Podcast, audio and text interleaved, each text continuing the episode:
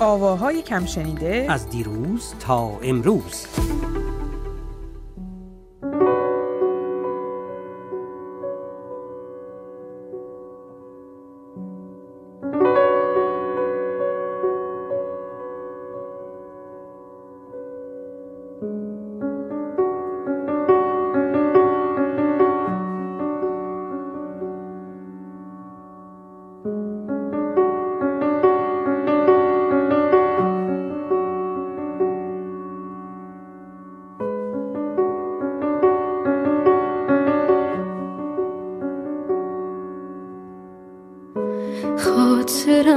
دریای پرغوغاست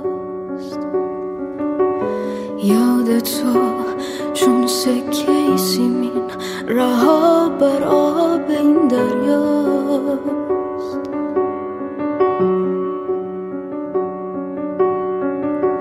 خاطر دریا پریشان است سینه دریا پر از تشویش طوفان است. دست من در موج و چشمم سوی ساحل هاست. قلب من منزلگه دل هاست. درود بر شنوندگان عزیز و میترای گرامی. خب رفتی سراغ خوانندگان جوان باز دوباره یعنی نری چی کار کنی؟ سلام بر تو اسکندر سلام بر همه شنونده های عزیزمون و بر مهمون خیلی جوون برنامه امروز دلارام. دلارام به به. ایشون خیلی هم آرام می‌خونه توی این ترانه ای که تو انتخاب کردی بله؟ بله و پیانوش هم خودش زد عجب عجب. انتظار داشتم که اسکندر بگی که چون پیانو و صدا خیلی مچ بود با هم دیگه من مطمئنم که خودش زده و اینا. این خنده ترفندوار تو بذار برای یه وقتی که ترفندات معلوم بشه. مثلا اینکه این دفعه به من گفتی که دو تا ضبط بذاریم. تو صدا تو تو خونه خودت ضبط کن. من صدامو تو خونه خودم ضبط کن. فکر کردی که من به شنوندگان عزیز نمیگم؟ واقعا. نه اتفاقا خوبه که گفتی به خاطر اینکه فکر کنم این چهارمین یا پنجمین برنامه ما باشه که در وضعیتی که خب همه دنیا باش درگیر هستن. ما هم به تب خانه نشین هستیم و داریم برنامه ها رو از خونه ضبط می‌کنیم و واقعا اتفاقا خیلی خوبه که در موردش صحبت بکنیم. بخاطر ما هر هفته داریم یه روش جدید رو امتحان می‌کنیم که بتونیم برنامه ها رو کیفیتش رو بهتر بکنیم. به حال مثل کیفیت ضبط برنامه ها در استودیو نمیشه. ولی حالا تلاش می‌کنیم دیگه تا ببینیم به کجا می‌رسیم. امیدواریم این هفته بهتر از هفته قبل باشه.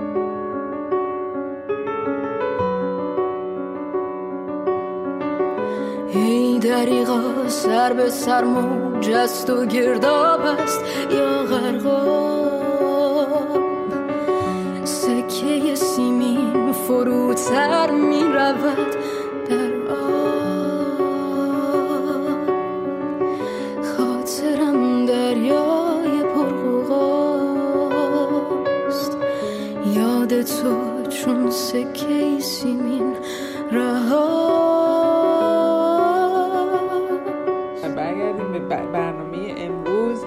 به دلارام که مهمون امروز برنامه است و 19 سالشه متولد تهران هستش و خودش میگه که از وقتی که یادم هست موسیقی در خونه جریان داشته و یه چیز خیلی بامزه که حالا الان صحبت های دلارامو گوش میدیم ولی حتما دوست داشتم اینو بگم که یه جمله خیلی قشنگی تو حرفای دلارام هستش و اون این که وقتی داشت میگفتش که از کی و چطوری در واقع موسیقی رو شروع کرده و با موسیقی آشنا شده.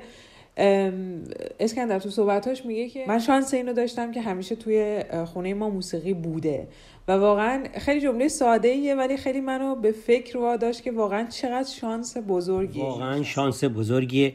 این شانس خودتو هم داشتی و این بدشانسی رو منم داشتم که دیگه اگه بخوام تعریفش بکنم بعد جوری دیگه از پشت صحنه خبر دادیم که خانواده های بعضی حالا دوست ندارن که فرزندشون موسیقی کار کنه و بعضیا که دوست دارن خب پیشرفت می‌کنن مثل خانم دلارام دیگه پیانو یاد می‌گیرن آواز می‌خونن.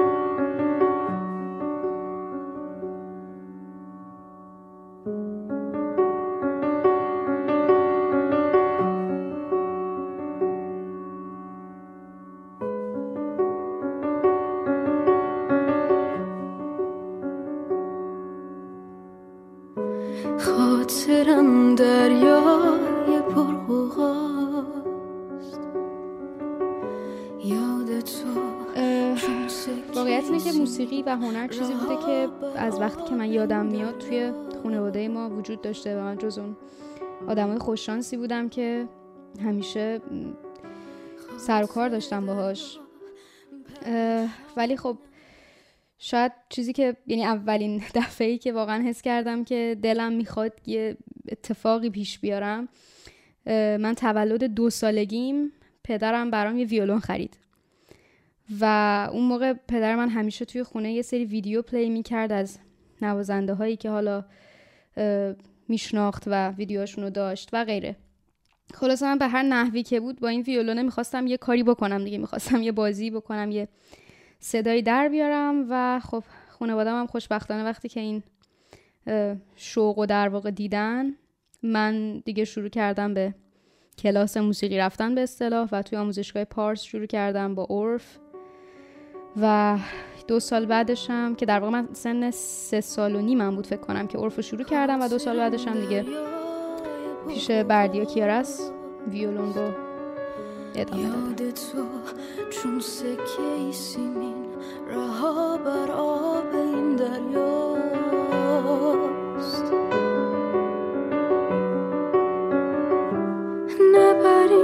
دریا سکونی نه به ساحل ها چراغ رهنمونی.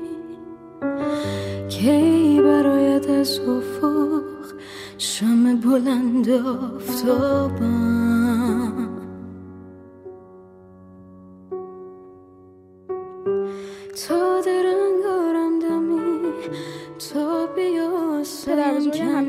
در حال آواز خوندن بود و طبیعتا منم خیلی علاقه من بودم به خوندن ولی خب جدی واقعا نبود برام. یعنی حتی وقتی به هم می‌گفتن که بخون ناراحتم می‌شدم. یعنی احساس می‌کردم یه کاریه که صرفا باید تفریحی باشه به اشتباه. و وارد هنرستان که شدم خب همه چی خیلی جدیتر شد. موسیقی خیلی حرفه‌ای تر شد. همه چی توی چارچوبی بود.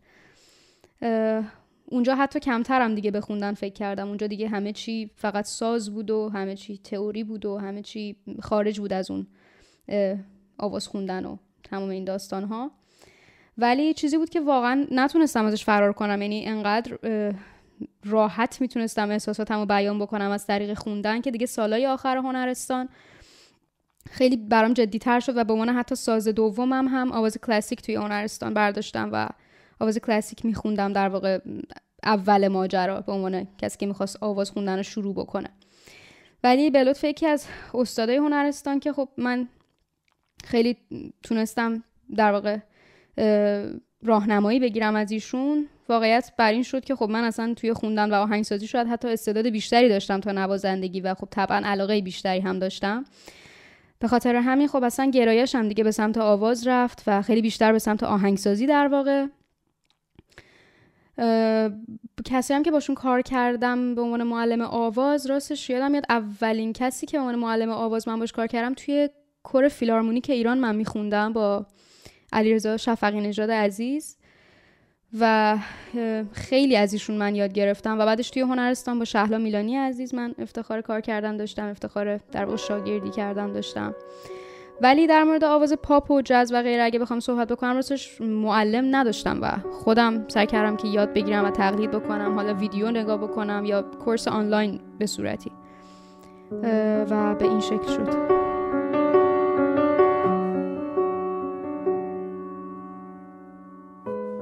خب این موج دریا و این ناآرامی دلارام و به اون چیزی که در این شعر می‌خواد نشون بدرم توی ساز که آدم میشنوه حتی در ریتم هم میشنوه حالا آیا خودش در مورد شاعر و قطعه توضیحی داده؟ من به عنوان یه آهنگساز که حالا نیستم در واقع به اون صورت ولی به عنوان یه آهنگساز و خواننده کلا دو تا کار در واقع منتشر کردم که اولیش در من کسی بود و دومیش دریا بود من یه علاقه خیلی عجیبی دارم به بداه نوازی کردن و تایمی که ایران بودم من کلا یک ساله که از ایران خارج شدم تقریبا. تایمی که ایران بودم خب همیشه توی خونه در حال پیانو زدن و بداه نوازی کردن و بداه خوندن و غیره بودم. من از طریق که از اعضای خانوادم با استاد سیاوش کسرایی خب آشنا شدم که شعر مال ایشون هست جفت در واقع موزیکا شعر متعلق به ایشون هست. و من دیگه خیلی پیگیر شعرهای ایشون رو میخوندم و سعی می‌کردم هر چیزی که پیدا می‌کنم و می‌تونم که یه کاری باش انجام بدم رو انجام بدم. و اولیش هم که خب همون در من کسی بود که اونم در واقع یک بداه نوازی بود هم اون هم دریا که در اول یک بداه نوازی بودن و بعد خب یه عالمه حالا کار روشون انجام شد یه دستی به قول معروف به سرورشون کشیده شد و این شکلی یه فرم درستی به خودشون گرفتن. و اینکه من هم خودم پیانوش رو زدم هم خودم آهنگسازیش رو کردم هم خودم خوندم جفتشونو و همکاری به اون صورت اگه بخوام بگم یعنی در واقع موزیکی اگه ریلیز شده باشه نه با کسی همکاری نداشتم. ولی توی ایران من یه دونه اجرای خصوصی داشتم کلا به عنوان کسی که خب سولو می‌خونه. قبلش توی گروه کور میخوندم خب توی خیلی در واقع توی ارکسترم خیلی ساز زدم و اجرا زیاد داشتم توی ایران توی حالا سالن‌های مختلف. ولی اون یه دونه اجرا چون که من سولو خوندم و موزیکایی رو خوندم که خودم دوست داشتم همراه فراز عقیلی عزیز که قبول کردن که با من پیانو بزنن. تایمی که خیلی قبول نمی‌کردن خیلی حاضر نبودن که این کارو بکنن ولی ایشون واقعا بدون چشم داشتی همراهی کردن با من و اون اتفاق افتاد که ما یه اجرای خصوصی داشتیم و شاید میشه گفت لذت بخش ترین اجرایی بوده که من داشتم. و خیلی هم نقطه مهمی بود توی اینکه من مطمئن شم دیگه من می‌خوام بخونم و می‌خوام بسازم و این چیزیه که خطیه که من می‌خوام دنبال کنم. همونطوری که صحبت های دلارام رو شنیدیم الان یک سالی هستش که دلارام ساکن خارج از ایرانه در ترکیه زندگی می‌کنه.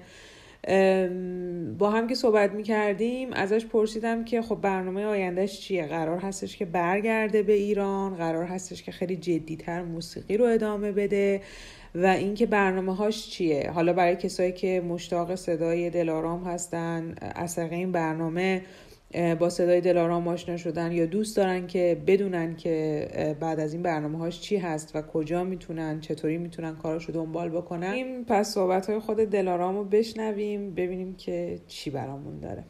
خیلی بعیده فکر کنم که من برگردم ایران به خاطر اینکه خب حالا محدودیت ها شکلی هست که غیر ممکن کرده در واقع زندگی رو برای من توی ایران حداقل.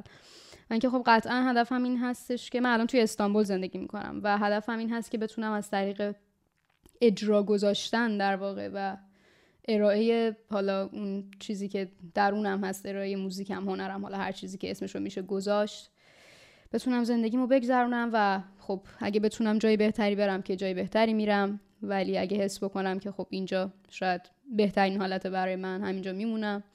راستش خیلی من آدمی نیستم که مثلا واسه سه سال دیگه هم برنامه ریزی بکنم. خیلی خیلی آدم لحظه ای هستم و شاید هم خیلی بده ولی خیلی آدم لحظه ای هستم. قطعا که من یک دنیا چیز هست که باید یاد بگیرم و دارم یاد می‌گیرم. حالا هم از هم از طریق حالا کلاس داشتن با آدمای مختلف هم هزار تا چیز دیگه. ولی راستش فضای حالا من الان دیگه سنی هم که باید وارد دانشگاه بشم ولی نخواهم شد. چون که خب راستش فضای آکادمیک رو من یک بار در ایران در هنرستان تجربه کردم و حالا قطعا که جاهای دیگه دنیا خیلی متفاوته با هنرستان موسیقی ایران.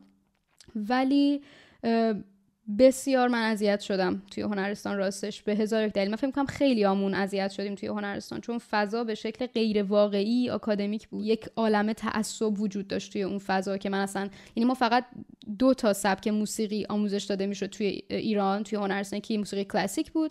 یکی موسیقی سنتی ایرانی که خب خیلی هم عالیه ولی شما جای دیگه ای اگر بریم بگیم که کلا فقط همین دوتا رو مثلا اصلا حتی می‌شناسین یعنی یه از بچه ها حتی نمی‌دونستن که آقا مثلا یک سبک دیگه ای هم در موزیک وجود داره و ما می‌تونیم بمونم یاد بگیریم.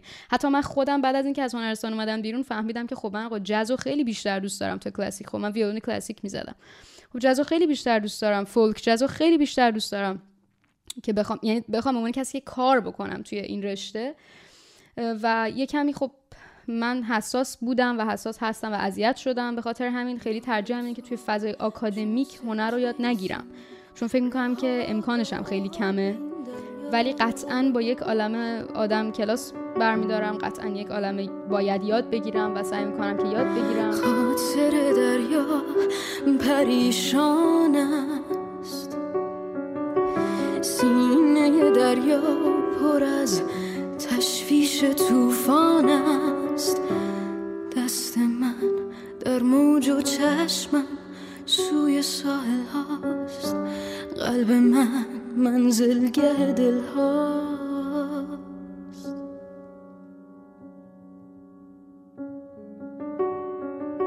اسکندر تو خودت این روزا خیلی از شنونده های ما دنبال می‌کنن تو رو در اینستاگرام و می‌دونن که چقدر فعال هستی. حالا اینکه چرا در مورد اینستاگرام دارم میگم با دلارام که صحبت می‌کردم ازش در مورد خیلی از این شبکه های اجتماعی که به خصوص در این چند سال اخیر خیلی از باز هم به خصوص خوانندگان زن در ایران ازش استفاده می‌کنن برای اینکه صدای خودشون رو به مخاطبا برسونن سوال کردم. اینکه واقعا مثلا یه پلتفرمی مثل اینستاگرام که این همم هم واقعا محبوب هستش در ایران و حالا در خارج از ایران چقدر واقعا نقش داشته در کار موسیقی که دلارام و خیلی از خوانندگان دیگه در ایران دارن انجام میدن. صحبت های دلارام جالبه صحبت ها رو بشنویم ولی بیشتر در مورد این قضیه هم خودمون صحبت می‌کنیم. ببینین راستش خب خیلی پیچیده است از نگاه من. این ماجرا. ولی خب حالا شاید وقتی آدم پیچیدگی رو درک کنه خیلی هم ساده باشه. برای من که آره به نظر من کسی که می‌خواد کار هنر انجام بده به اولین چیزی که نیاز داره مخاطبه. و حالا شما می‌خواین خواننده باشین می‌خواین آهنگساز باشین کار تئاتر هر چی هر چیزی که در وادی هنر آدم بخواد انجام بده قطعا نیاز به مخاطب داره. من فکر کنم که حالا سوشیال میدیا یا شبکه های اجتماعی به این شکل خب یکم آسونتر کرده در واقع به دست آوردن مخاطب رو. یعنی من خودم اگه مثلا قطعا یه روزی مطمئن باشم که یه مثلا جمعی از مخاطبین دارم و سیف خواهم بود من قطعا دیگه اینستاگرام نخواهم داشت. راستش واقعیت. یعنی خیلی برام چجوری بگم به نظر من اصلا سوشال میدیا خیلی چیز مفیدی نیست.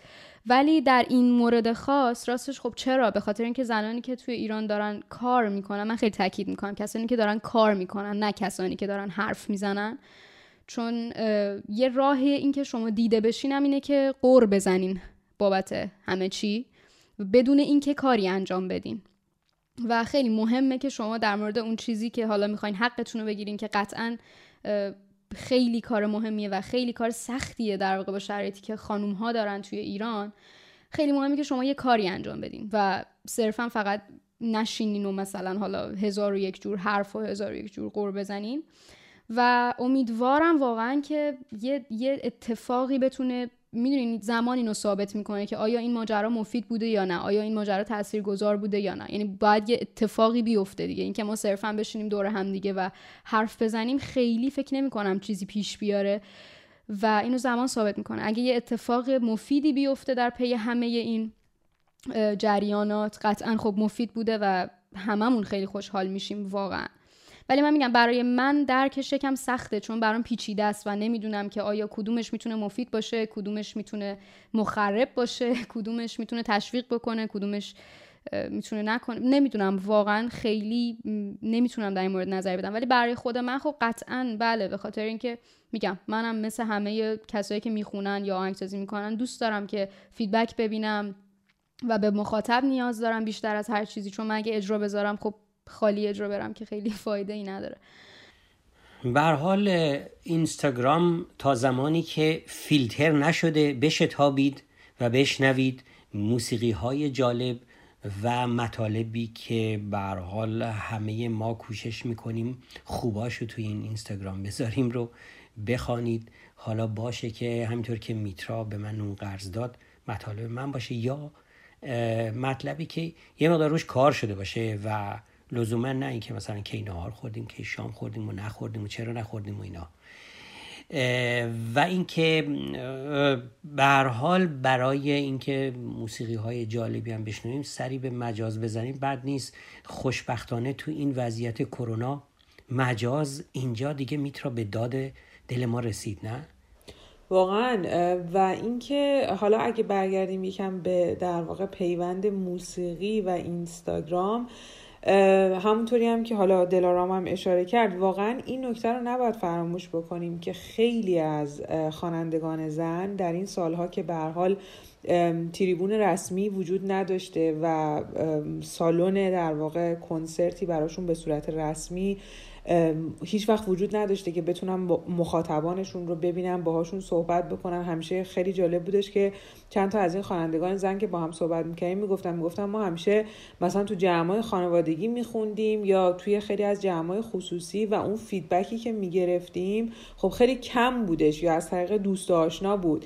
بعد که تازه روی اینستاگرام شروع کرده بودم فعالیت کردن و این واکنش هایی که از طریق مخاطبانشون می‌دیدن خب خیلی می‌تونست کمک بکنه به اینکه حتی کارشون رو بهتر بکنن نقد بشنون بفهمن که چقدر واقعا کارشون رو دوست دارن. و واقعا نباید از حق بگذاریم که اینستاگرام در این زمینه دست کم به خوانندگان زن در داخل ایران. من فکر می‌کنم که خیلی کمک کرد خب ما حرفامون رو زدیم و مونده. فقط اینکه ترانه رو بشنویم با هم دیگه کامل. پیانو و آواز دلارام را و بگیم که درود بر تو و درود بر شنوندگان عزیزم.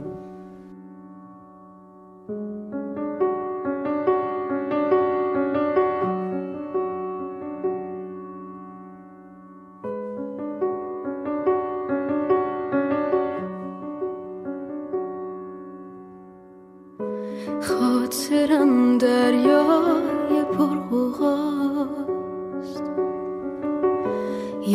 تو چون سکه سیمین رها بر آب این دریاست.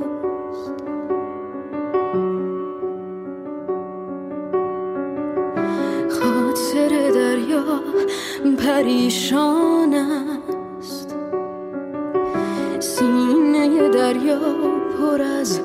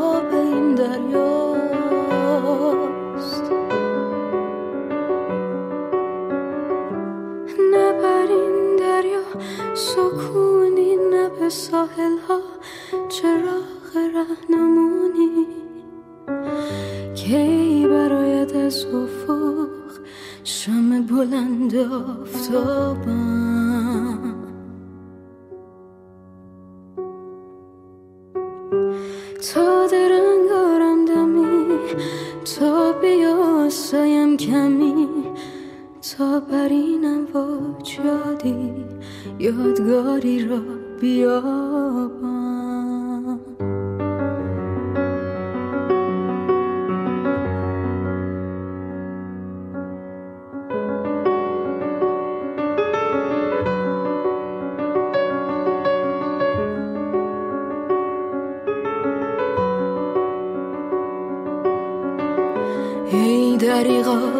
دریغا سر موج است و گرداب است. یا غرقاب.